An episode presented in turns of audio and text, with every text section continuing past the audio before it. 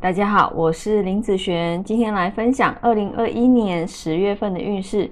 那我们这一集啊是要分享跟日主还有新日主的人。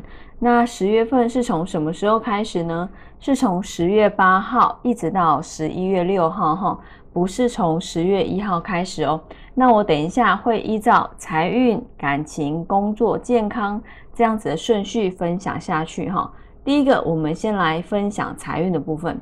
呃，这个月啊，财运状况没有很好哈，会有一些突然来的损失，好，或者是不会照常规来的万一，好，人家说不怕一万，只怕万一哈，这种万一呢，都很容易发生呢。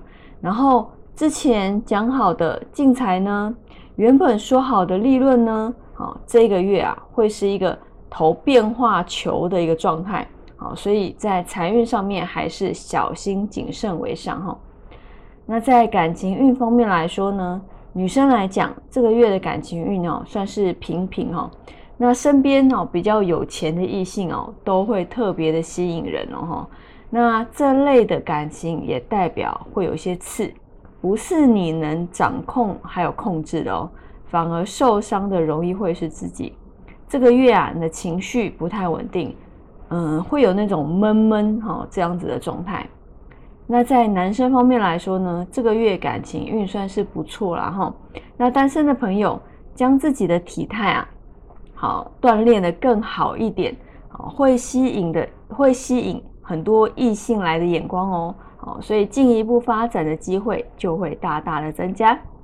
那在工作运方面来说呢，这个月工作运啊没有很好哈。那这个月容易会有。判断失准这样子的状况哦，你可能选择了 A 方案，但是反而 B 方案变好；你选择了 B 方案，反而 A 方案变好。那种太过于直觉性的思考，反而常常让你啊事与愿违。所以细心一点可以降低好这方面失准的发生率哦。那在健康运方面来说，这个月健康要注意，像牙齿啦。骨头啦，还有四肢，哈，手和脚、四肢受伤的状况，多吃一些像奇异果、绿豆、梅子、芭辣，好，这些都会是不错的选择。好，那你也可以听一些喜欢的音乐，不仅可以让心情变好，还有增加幸运的功效哦。